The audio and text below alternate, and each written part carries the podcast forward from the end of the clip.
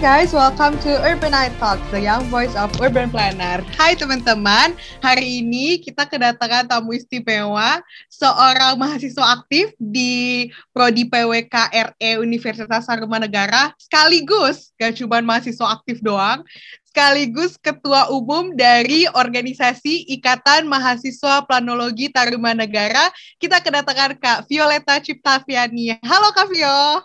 Halo. Hai Kak, apa kabar Kak? Baik, baik. Gimana skripsinya? Tugas-tugasnya? Waduh, kalau ditanya skripsi ya, ya, oh, gue besok tanggal 10 itu, 10 uh, Maret itu ada uh, sidang pertama buat TGA, buat bab 1 sampai bab 3. Wow. Wow, aku dengernya aja udah deg-degan ya, apalagi Kak Vio yang ngadepin sendiri. Semangat, Kak. Nah, Thank you kita kedatangan Ketua Umum Ima Planta hari ini sekaligus juga mahasiswa aktif. Nah hari ini kita mau ngobrolin yang seru banget. Hari ini uh, seputar kehidupan sebagai seorang mahasiswa perencanaan wilayah dan kota. Ini serunya tuh apa, capeknya tuh apa, dukanya tuh apa. Nah sekarang kita mau langsung ngobrol aja ya sama Kavio ya. Oke. Okay, Oke. Okay. Kak, Mungkin hmm? banyak nih pendengar teman-teman yang mendengarkan Urban Night Talks, mungkin yang masih SMA bahkan yang belum hmm. tahu apa sih nih PWK. Sebenarnya apa sih yang dipelajari di prodi PWK ini Kak? Mungkin Kakak boleh share sedikit. Oke, kalau apa yang dipelajarin ya uh, tentunya itu tentang uh, hal yang berkaitan sama perencanaan wilayah dan kota gitu. Tapi uh, spesialnya kita ya so selling. ya bisa dibilang spesial juga karena kita punya konsentrasi tersendiri gitu.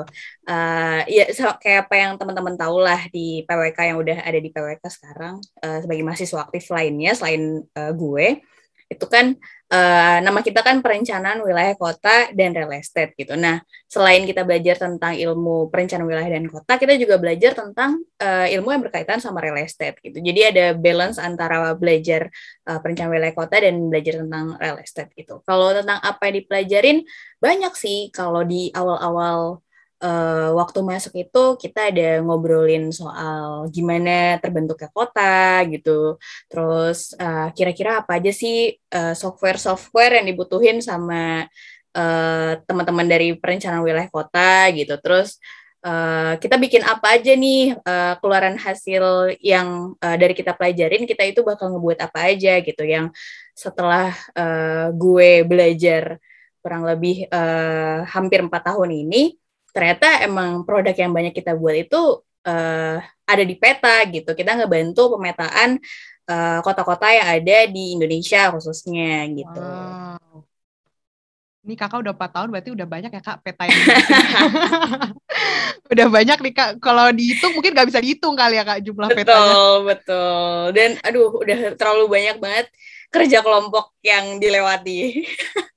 Ini seru banget nih. Kavio juga mention kerja kelompok. Tadi hmm. Kavio juga mention tentang apa yang dipelajari di kelas, mulai dari awal-awal terbentuknya kota tuh. Uh, masih awal-awal belajarnya kayak gitu dulu ya kak ya. Pas udah ke tengah-tengah. Basic-basic. Tengah-tengah udah makin pusing ya kak ya. kita udah belajar belajar juga software-softwarenya. Nah, itu kalau yang dipelajari di kelas. Nah, kalau sebagai seorang mahasiswa PWK seperti Kavio mungkin udah eh, empat um, tahun ini menjalani sebagai seorang mahasiswa PWK, selain yang di dalam kampus, aktivitas apa aja sih Kak yang dilakuin oleh mahasiswa PWK di luar kampus? Oke, kalau di luar kampus itu ya masih berkaitan sama akademik kita ada survei. Ini menurut gue ini bagian paling menyenangkan sih. Maksud gue gak mungkin buat nah kan bahkan Sila juga bilang ini tuh uh, salah satu hal yang menyenangkan gitu karena ya menurut gue kalau ini soal akademik ya kan uh, kita itu kebanyakan belajarnya itu tentang kota dan kota yang kita tinggalin gitu Jakarta khususnya.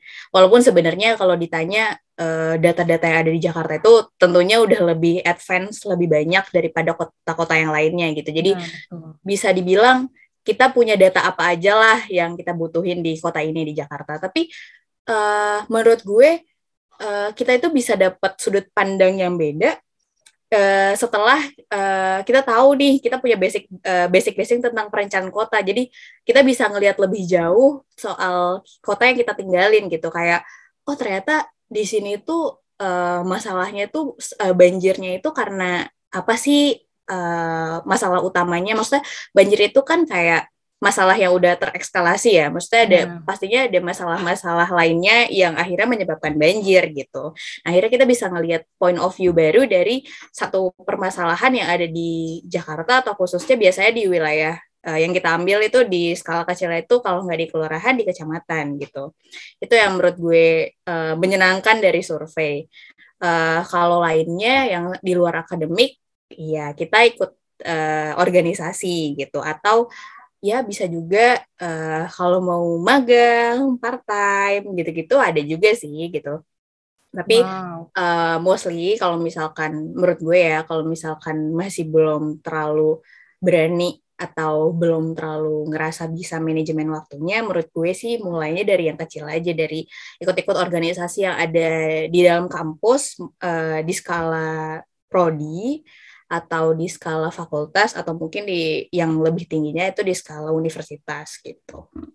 Oh menarik banget nih tadi kakak sempat cerita-cerita tentang survei. Boleh kali ya Kak Vio uh, satu kali deh cerita satu aja survei yang paling memorable gitu selama okay. Kak Vio kuliah di perencanaan wilayah kota dan real estate ini.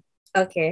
Kebetulan ini tuh udah lama banget sebenarnya kalau ditanya gue kangen survei atau enggak gue kangen banget survei karena ya udah lama banget kan terutama yeah. Ya. uh, buat teman-teman yang tahu uh, kalau di perencanaan kota itu ini buat buat yang belum pernah dengar lah ya di perencanaan kota itu ada namanya studio jadi kita itu yang ngerancang suatu lokasi lah uh, baik di skala kelurahan atau skala kecamatan kalau di kita nah uh, ya di situ itu salah satu pengalaman uh, survei khususnya buat mata kuliah studio yang paling berkesan buat gue itu di semester 4 sih. Uh, studio pertama gue uh, itu studio proses ya kak? Proses, ya betul, studio proses. Uh, itu di Jakarta Utara di kelurahan, aduh gue lupa namanya, ya di daerah Jakarta Utara lah, dekat-dekat Pluit situ. Itu itu menurut gue itu gue dapat point of view baru dari Jakarta Utara gitu. Maksud gue selama ini yang gue tahu Jakarta Utara di mana sih daerah-daerah peak doang gitu. Iya. Yeah. itu juga gue jarang banget ke daerah sana. Uh, gue ngelihat, gue pertama kali ngelihat uh, apa namanya survei di uh, dekat pelabuhan. Terus ternyata itu Jakarta kan kampus kita di Jakarta Barat ya, Untar itu Jakarta Barat. Ternyata yeah. beda banget panasnya di Jakarta Barat sama Jakarta Utara gitu. Setuju ini, setuju banget. Aduh, panas banget. Bener-bener belajar hal baru bahkan sampai merasakan panas yang baru ya kayak. Ya? Iya. Temperaturnya bener, beda. Bener-bener itu itu panas banget. Itu bener-bener kalau uh, menurut gue ya seninya dari survei gue karena uh, yaitu dari dari studio proses itu. Waktu itu kita itu jalan-jalannya bukan jalan-jalan surveinya sorry. Bukan jalan-jalan doang.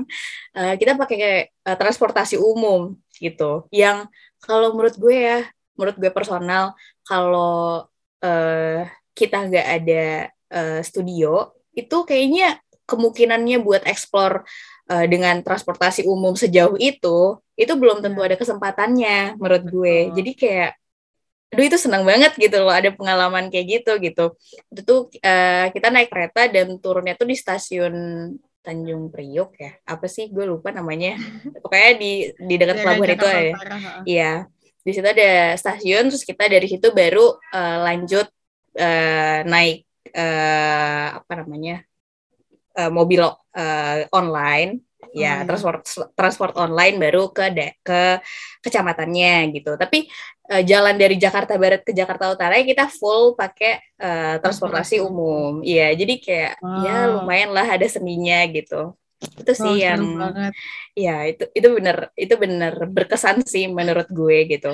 Walaupun capek tapi tuh kayak ada hal baru yang dipelajarin ya kak ya. Bener banget bener banget Oh ini benar-benar sih emang semua mahasiswa perencanaan kota pasti ngerasain yang namanya survei. Bahkan kita juga disuruh sama dosen-dosen kita untuk cobain transportasi umum biar tahu kurangnya di mana, kelebihannya apa ya kak ya. Benar, benar, benar banget, benar banget.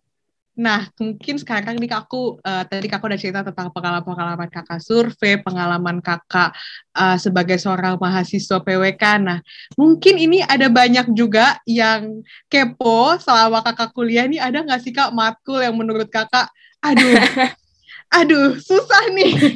mungkin boleh kali kayak sharing dikit nih kalau okay. seorang ketum iman nih apa ya yang dipikir susah ya? Aku jadi juga kepo nih. Oke okay, oke. Okay mata kuliah yang susah. Uh, eh, MAP uh, eh, metode analisis perencanaan ya kalau nggak salah namanya itu. Sorry udah agak udah agak lama soalnya. Itu menurut gue itu susah.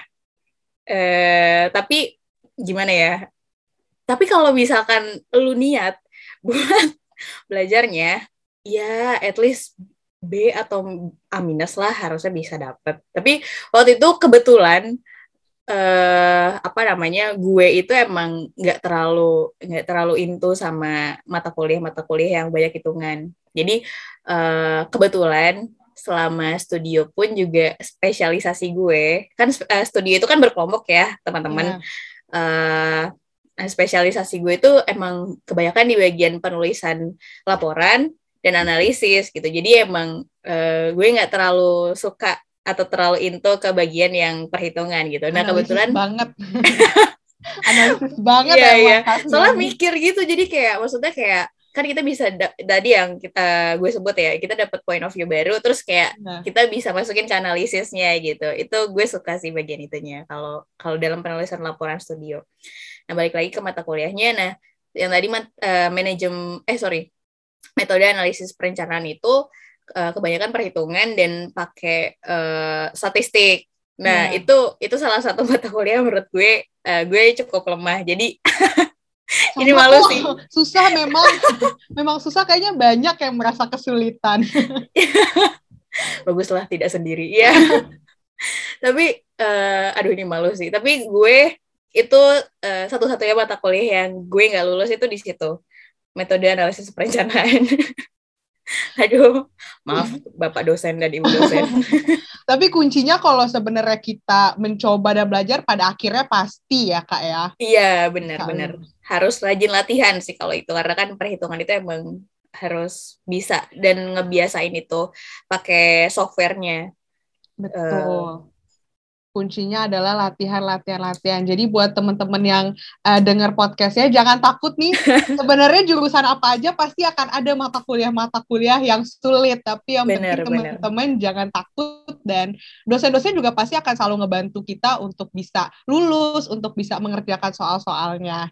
Ya kan kak, gimana kak? Tapi udah ya beres semua ya kak ya udah aman, aman. Semester ini tinggal, alhamdulillah tinggal tugas akhir aja. Aduh, eh, makin deg-degan justru ya. Iya. Tugas akhir bukannya makin tenang. Aduh, sidangnya ada banyak lagi. Aduh, aku dengernya udah deg-degan sendiri, Kak.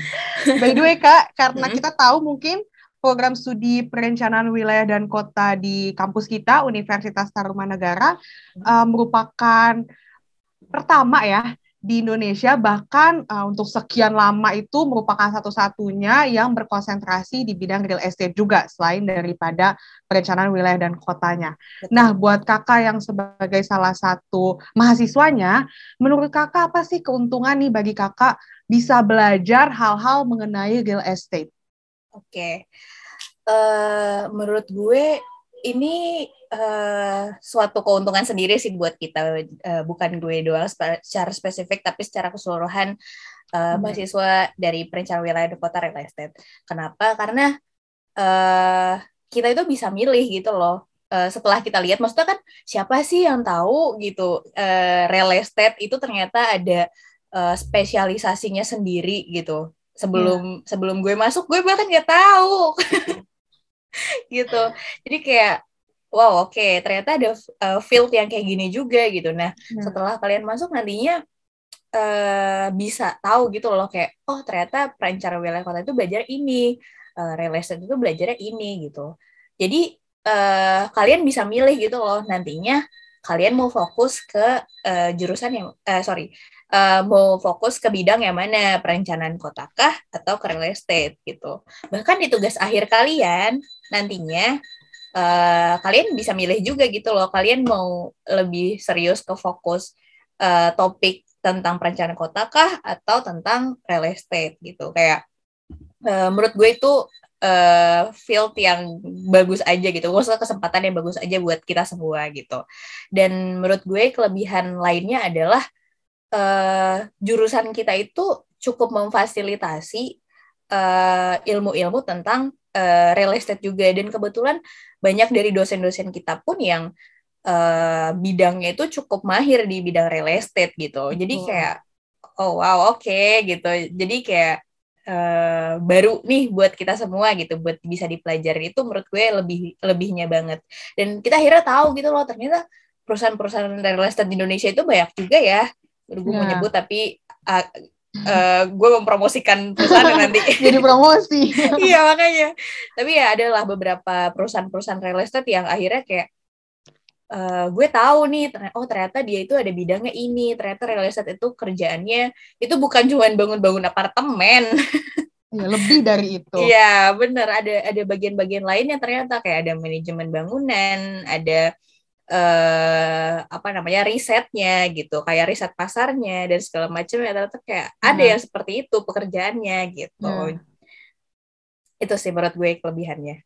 Jadi benar-benar uh, kalau buat teman-teman nih prospek kerjanya lebih luas karena nggak cuma belajar perencanaan kota aja, tapi belajar real estate juga sehingga nanti teman-teman juga bisa lebih milih nih ya. Aduh, aku nih tertariknya lebih ke yang perkotaan atau lebih ke yang real estate Iya, betul. Nah, kalau di kuliah di jurusan PWKRE Universitas Tarumanegara ini teman-teman jadi lebih punya banyak pilihan ya, Kak ya. Betul, betul. Karena juga uh, kuliahnya luas yang dipelajari, dosen-dosennya juga uh, yang mahir yang memang sudah sangat profesional di bidangnya. Betul. Wow, gimana sih, ini benar-benar dari tadi lu, apa jadi apa jadi aku jadi interview lu, balik lu lu sejauh ini uh, ngerasa uh, tertariknya di bidang real estate atau PWK?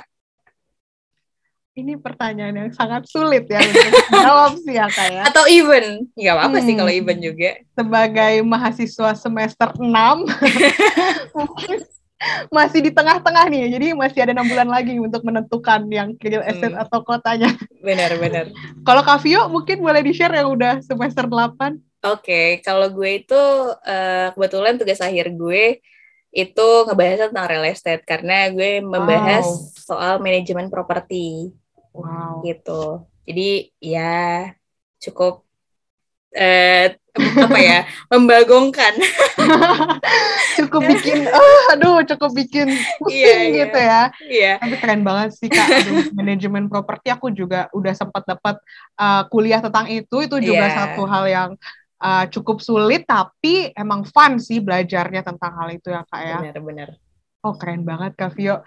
Nih di balik kerennya Kak Vio, udah tadi Kak Vio uh, cerita tentang tugas akhirnya, mm-hmm. tentang studionya, dan sekarang saat ini Kak Vio juga menjabat sebagai ketua umum di organisasi IMA Planta periode ini, periode saat ini. Nah Kak, Uh, ini nih mungkin agak bingung ya pendengarnya. Nih Kavio bener-bener ya udah ada tugasnya ya. Terus mungkin juga kemarin sempat magang tapi masih jadi seorang ketum di organisasi, ketua umum organisasi. Gimana sih Kak bagi waktunya tuh gimana? Hambatan-hambatannya tuh apa aja? Ini mungkin pendengar juga banyak yang kepo nih. Mungkin boleh Kak di-share. Oke. Okay. Uh, eh, kalau gue itu gue nggak bisa bilang manajemen waktu gue itu sangat baik ya. tapi kayak uh, menurut gue walaupun uh, ini nggak tahu ya salah atau enggak tapi ini menurut gue aja uh, menurut gue sebaik apa pun manajemen waktu lo pasti ada satu dua hal yang yang akhirnya harus dikorbanin gitu loh kayak yeah. Iya. uh, apalagi kalau maksud gue kalau misalkan lo punya beberapa tanggung jawab di satu waktu yang bersamaan gitu kayak ya tadi sila sebutin lah gue sempat magang gue jadi ketua juga dan gue juga punya kuliah yang harus gue urus gitu loh yeah. nah uh, ya bagi waktunya eh, kadang-kadang ya kayak misalkan nih siang kuliah terus misalkan ada tugas dari kerjaan itu ya mungkin kalau misalkan uh, dimintanya buat besok ya malamnya gue kerjain.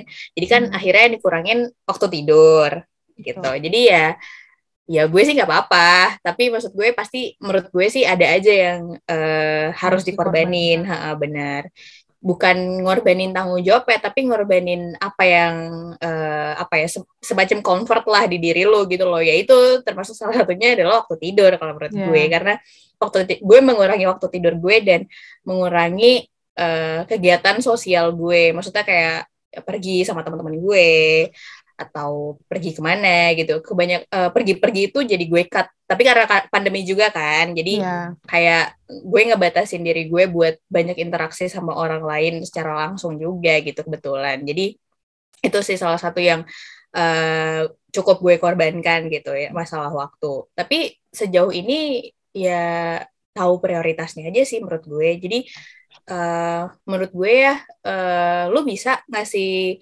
semua hal 100% ke semua tanggung jawab lo kayak tadi misalkan gue ngasih ngasih uh, all in buat kuliah gue buat uh, magang gue dan buat IMA juga gitu. Tapi uh, apa namanya ya ma ya pengorbanan waktu ya harus gue lakuin dan hmm. ya kayak gitulah kurang lebih. Tapi kalau masalah ngasih all in bisa atau enggak pasti bisa. Ya. Gitu. Cuman ya harus di manage lah masalah itunya Wow, berat banget ya. Jadi benar-benar cara salah satu memanage waktunya ya pasti susah banget ya kak. Banyak banget yang dikerjain, banyak hmm. banget yang harus dipikirin. Jangan kan dikerjain, dipikirin aja udah semua hal harus dipikirin. Tapi mungkin ya memang Kak Vio selama empat um, tahun ini mungkin atau selama satu tahun men sambil menjabat ketua ini juga harus mengorbankan waktu tidur. Dan itu mungkin salah satu struggle-nya juga ya kak ya. Benar-benar. Selain itu mungkin ada lagi kak yang menurut kakak nih sebenarnya menjadi sebuah struggle yang sangat besar selama satu tahun belakangan ini mungkin sambil menjabat sambil juga uh, semester akhir. Oke, okay. uh, eh, gue tahu kelemahan gue adalah pelupa. itu salah satu struggle gue juga. Uh, gue nggak tahu ya, tapi kayaknya post covid juga kayaknya itu cukup membuat gue agak pikun. Gue nggak tahu yang lainnya dampaknya gimana, tapi gue sih ngerasa gitu. jadi ya uh, gue membuat solusi buat diri gue sendiri ya biasanya uh, gue ngomong ke wakil-wakil gue juga uh, ada Dayat sama Katon buat kayak eh uh, jangan lupa ya hari ini ada ini gitu misalkan. Hmm. hari ini ada rapat ini gitu. Gue takutnya gue lupa gitu. Jadi uh, gue menjadikan orang lain sebagai uh, reminder gue juga gitu. Dan satu lagi gue itu anaknya nggak bisa uh, bikin jadwal digital gitu loh yang kayak di uh, kalender online hmm. gitu gue nggak bisa oh. jadi gue jadi gue nulis tangan uh, hmm. gue punya buku agenda yang isinya tuh kegiatan-kegiatan gue gitu kayak tanggal segini ada ini tanggal segini ada ini gitu jadi wow. gue nyatet bagus bagus kak itu sangat bagus aduh pikun tapi ini bagus loh dari Kavio nih kita belajar juga maksudnya setiap kita pasti ada ya kurangnya di mana hmm. atau kelemahan kita di mana tapi harus disiasati kita harus betul, cari betul. tahu dari weakness kita gimana nih supaya kita bisa menangani weakness kita supaya nggak mengganggu uh, pekerjaan-pekerjaan yang lain keren banget Kavio sharingnya nih Nah, mungkin karena tadi Kavio juga udah sharing tentang kehidupan organisasi, ini teman-teman pendengar Urban Night Talks, terutama yang masih kuliah sekarang, ini yang udah kuliah, menurut kakak penting nggak sih kak untuk ikut di organisasi-organisasi uh, di kampus kak? Oke, menurut gue penting, penting banget uh, karena uh, ya kayak yang teman-teman tahu lah yang udah uh, udah semester berapa sekarang? Semester 6, semester hmm. 4 ya semester 2 mungkin belum tahu-tahu banget lah ya. Uh, itu kita punya namanya SKPI kan, uh, surat keterangan pendamping ijazah dan pengisiannya itu salah satu uh, poin yang bisa kita tambahkan ke situ itu keaktifan kita di organisasi gitu. Nah menurut gue itu salah satu poin yang penting sih buat ikut organisasi. Selain itu, itu kan menurut gue itu salah satu benefit tambahan aja sih. Tapi buat gue benefit utamanya malah kayak uh, lu berani buat ngobrol sama orang sejujurnya gue itu introvert gue itu gue itu yeah, gak yeah. terlalu suka ngobrol sama orang sebenarnya. Tapi ya masa mau terus-terusan kayak gitu sih gitu. Mau sampai kapan gitu. Kan ya lu kan harus ngobrol terus sama orang kan gitu. Ya. harus interaksi terus sama orang ya. Itulah salah satu caranya buat ikut organisasi gitu. Ngobrol sama ketua-ketua departemennya kah sama cutting lu kah. Itu itu salah satu yang bisa ngebantu lo gitulah buat ngebus confidence salah satunya.